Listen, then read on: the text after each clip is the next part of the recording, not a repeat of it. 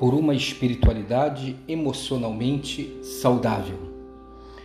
Um segundo sintoma que revela uma espiritualidade com as emoções fragmentadas, machucadas, uma espiritualidade com uma certa emoção doentia, é quando ignoramos as emoções como raiva, tristeza e medo. Muitos cristãos acham que emoções como raiva, tristeza e medo são indicativos de que algo está errado na sua comunhão com Deus. Alguns entendem que não têm a permissão de Deus para dar atenção a essas emoções e geralmente se sentem imensamente frustrados por estarem errando com Deus. Na verdade, sentem-se culpados por sentir raiva, tristeza e medo. Que sofrimento! Afinal, pensam eles, a Bíblia está cheia de exortações para não temer, não ficar ansioso. Então, como faremos? Devemos nos encher de uma falsa confiança para afastar esses sentimentos? Ou devemos acolhê-los e permitir que o Espírito Santo os trate no nosso coração, acolhê-los como algo humano, algo que faz parte da nossa vida marcada pela incompletude, pelas inconsistências, pelas fraquezas. Somos assim. Sentir é próprio do ser humano, seja a emoção que for, boa ou ruim.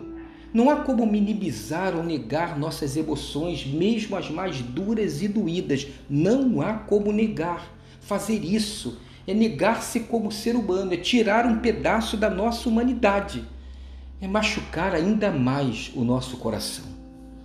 Se formos incapazes de expressar nossas emoções mais difíceis, como seremos capazes de expressar o amor de Deus aos outros, ao planeta e a nós mesmos? Veja como as pessoas erram no trato dos seus sentimentos. Primeiro, elas se atém ao Deus que diz nas Escrituras em relação ao, aos afetos como algo ruim.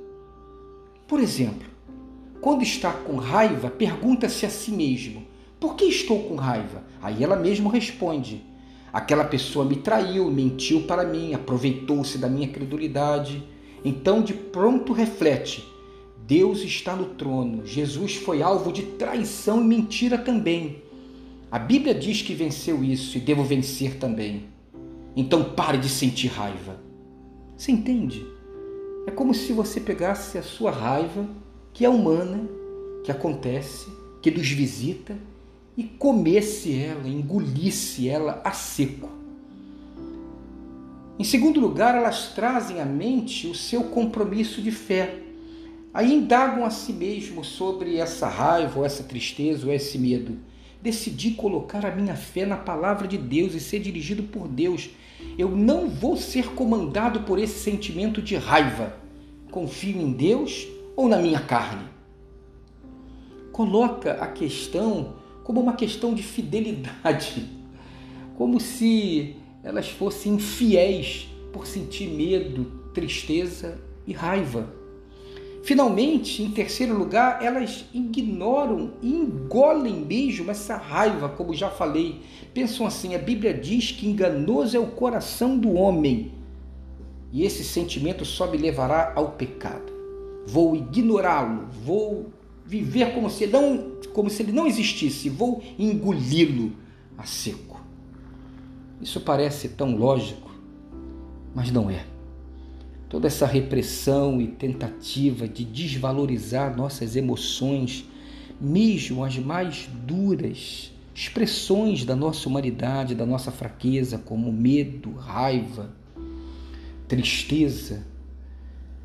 Desvalorizar tudo isso é roubar nossa saúde e roubar a oportunidade de fazer disso um ponto de desenvolvimento de uma maturidade emocional, que assuma as suas emoções mais conflituosas e doídas e saiba como tratá-las com a graça de Deus, inclusive em oração.